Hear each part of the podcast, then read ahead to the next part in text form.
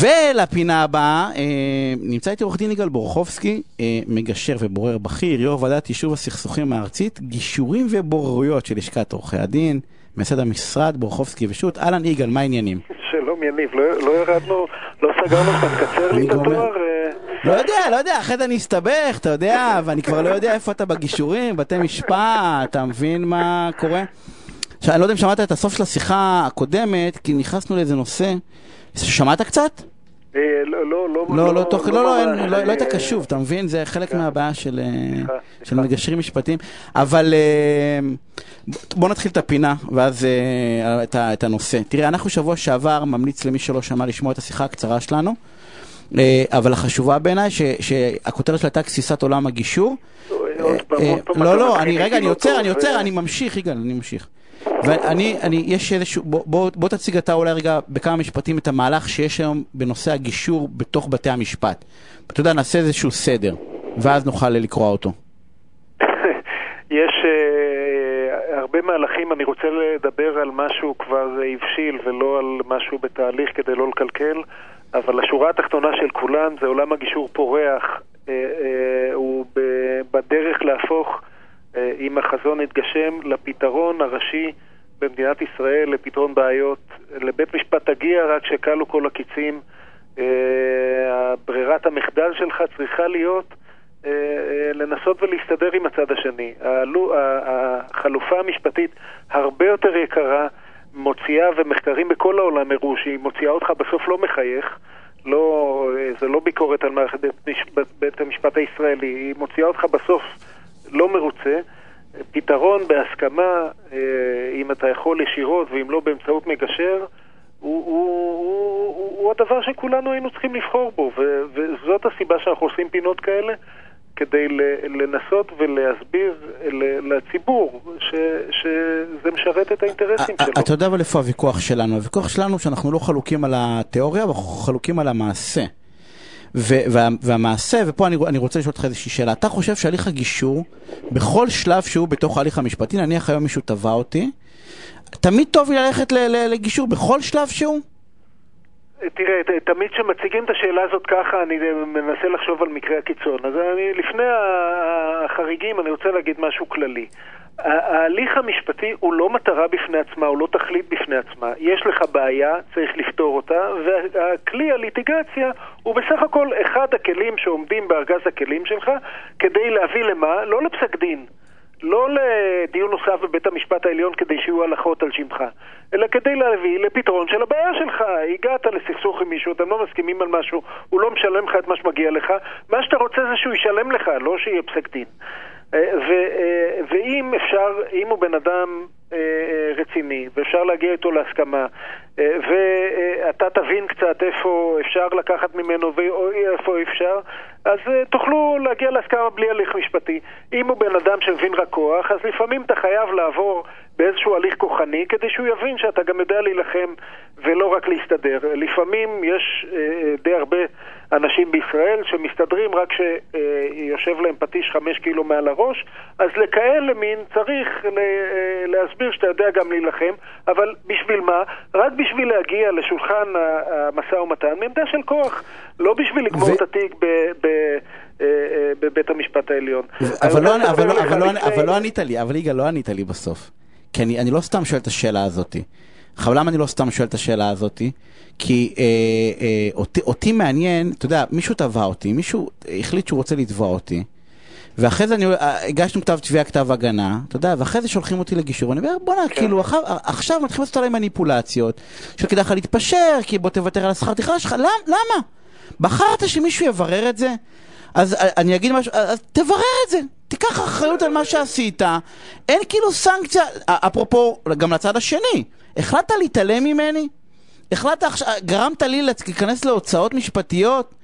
הכרחת אותי ללכת לגורם המכריע, ואתה עכשיו נותן, ואתה עכשיו נותן פרס הבריונים משני הצדדים. לא רק שאני אני מוכן להקריב את עצמי ואת החיים שלי ואת הכסף שלי רק בשביל להראות לך. זה העצה שאתה מציע לחיים. לא, אני בא ואני אומר, תשפר. אני רוצה לספר לך סיפור, יניב. אני בעד שתעשה את החשבון של עצמך ותמקסם את האינטרסים שלך. החשבון של הצד השני לא מעניין אותי ברוב המקרים, אלא אם הוא משפיע על החשבון שלי. אבל תן לי לספר לך אה, אה, אה, על הליך גישור שהתקיים אצלי לפני שבוע. הליך הגישור, הם, הם מאמלילים את השני, אחד את השני שנים. הם היו כבר בגישור והוא הפסיד. אה, הוא כשל. ואחרי שנים הם הגיעו אליי, ובהליך הגישור אחרי כמה שעות הם הגיעו להסכמה, כמו שקורה בכמעט כל המקרים, כאלטרנטיבה יותר גרועה. ואז היו שם כמה צדדים, ואחרי שלוש, ארבע שעות של גישור, הגישור עמד להתפוצץ. אתה יודע למה? כי כל צד הבין כמה שנים שלם. כל צד רצה לשלם סכום מסוים, ויצא לו שהוא משלם פחות מהסכום שהוא רצה לשלם. כן, זה חדשות טובות, בדרך כלל זה חיבוקים ונשיקות למגשר. אבל אז הוא הבין שהצד השני משלם, הנתבע השני, משלם עוד פחות ממנו. ואז התחילה מלחמת עולם. הם רבו במשך עוד חמש שעות, הם הקדישו לריב על זה שהשני ישלם יותר, לא על זה שהם ישלמו פחות. בסוף הסתדרו וחתמו, אבל אני אומר, זה לא דרך לנהל, לא הליך משפטי וגם לא את החיים שלנו. אני מסכים איתך, אבל כל השאלה הזאת, אתה בא ואומר, תראה מה, את הדוגמה המצוינת שהצגת, אמרת, המערכת התישה אותם, הגמרו עם הלשון בחוץ, ואז הבינו שצריך לגמור. ואני שואל את השאלה, למה המערכת השיפוטית לא שופטת? תשפר אותה. תגדיל תקנים, תעשה מה שאתה מבין, מצד אחד, ומצד השני, תעשה פעולות כמו שאתה בא ואומר, אבל אין אותם בשטח, שבו כדי להגיע למערכת, ה... כדי לא להיות מותשים, תיתן לאנשים הליך גישור. הראיה שההליך, אתה יודע, האזרחי, תודה, אני לא מכיר שום יוזמה, אלא תקן אותי, אתה מכיר בטח טוב ממני, שבא ואומרת, אני אכפה על צדדים ללכת לגישור, לפני שהם מגישים כתב תביעה או כתב הגנה. קודם כל, יש יוזמה כזאת, יוזמת חקיקה בדיני משפחה. משפחה, כן, אני מדבר על עסקים. הסנונית שלפני המחנה, וממש עכשיו עומדת לצאת עמדה משותפת של לשכת עורכי הדין, שמברכת על היוזמה ומעצבת אותה באופן שיהיה טוב גם לציבור המתדיינים. אבל אני לא מתווכח איתך שאפשר תקן עוד הרבה דברים, אנחנו גם נסים תקן אותם. אבל אני כן אומר, לכל מי ששומע אותנו, תראו, יש הרבה דברים בעולם שאתם לא יכולים לשלוט בהם. אבל בזה אתם יכולים לשלוט, אתם יכולים להגיע לצד השני או להגיע לעורך הדין שלכם ולהגיד לפני שאתה מגיש את התביעה, לפני שאנחנו נכנסים להוצאות, קח אותנו לשולחן של גישור או בוא ננהל משא ומתן ישירות עם הצד השני, ננסה לפתור את הבעיה, ממילא זה בית המשפט שולח אותנו לשם. במקום להגיע לשם עוד שנה אחרי ששילמנו עשרות אלפי שקלים או מאות אלפי שקלים, אני לא בטוח. בוא נגיע, בוא נגיע לפני הגשת התביעה. אתה יודע מה אני למדתי בכל השנים? שאני לא בטוח שבן אדם מסוגל להגיד זה לעורך דין שלו. שמעט מאוד אנשים הם מספיק חזקים כדי להגיד זה לעורך דין שלהם בסוף. אבל כשיצרת את התוכנית היה לך חזון לתת לאנשים כלים. יש יש לך חזון לתת לאנשים כלים להעשיר את הידע שלהם כדי שידעו בין היתר מה להגיד לעורך דין שלהם. אז הנה דבר אחד שחייבים להגיד לעורך דין, חייבים להגיד לו להוציא עשרות אלפי שקלים או מאות אלפי שקלים ולהמתין שנים עד שיהיה פסק דין ומי יודע אם הוא יהיה לטובתי, זה ברירה, אבל היא הברירה האחרונה. אני רוצה שתמצא לי פתרון יותר טוב, פתרון יש... קצר ש... יש לנו שמשרת דקה, אותי. יש לנו דקה ויש לי שאלה ש... ומעניין אותי. יש בכלל לשכת עורכי דין אתיקה כלל שאומר שעורך דין, אם הוא רוצה לתבוע עורך דין אחר, הוא צריך לנסות לפתור את הסכסוך בדרכי שלום. זה הנוסח. נכון, גם להתקשר, גם להלבין צריך. למה עורך דין חשוב מאדם בשר ודם שהוא לא עורך דין? למה אין את הכלל האתיקה הזה לדעתך, או צריך להיות גם לגבי אנשים פשוטים? תראה, לדעתי גם אנשים פשוטים, ובוודאי חברות, אגב, אותו כלל של גישור חובה יש בחברות בארצות הברית לדוגמה, הם הכילו על עצמם באופן וולונטרי, כי ראו פשוט שההליך המשפטי יקר להם מדי. כל הגדולים האלה שיש להם כל כך הרבה כסף, הם אמרו, לא, לא, ההליכים המשפטיים יקרים לנו מדי, בואו ננסה להסתדר לפני, אבל האנשים הקטנים, להם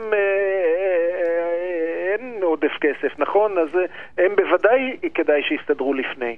אז אני, אני בעד גישור חובה במקרים מסוימים, אני חושב שזה ישרת את, את עם ישראל, את הציבור בישראל, אבל הרבה לפני גישור חובה, שאנשים ילכו, אנחנו, הפעם עלינו פינה ארוכה, אבל אנחנו עדיין צריכים לסיים אותה. מה תגיד? תגיד למשה שהוא באמצע סכסוך, תגיד לו חכה עד לרגולציה? לא, שמשה ילך ויסתדר. יגאל, אנחנו צריכים לסיים. להגיע למשפט אחרון, להגיע לפתרון של שלום, זה עדיף ממלחמה. חד משמעית, אנחנו... בטח בימי קורונה. אני רוצה להודות לאלון. יגאל, תודה.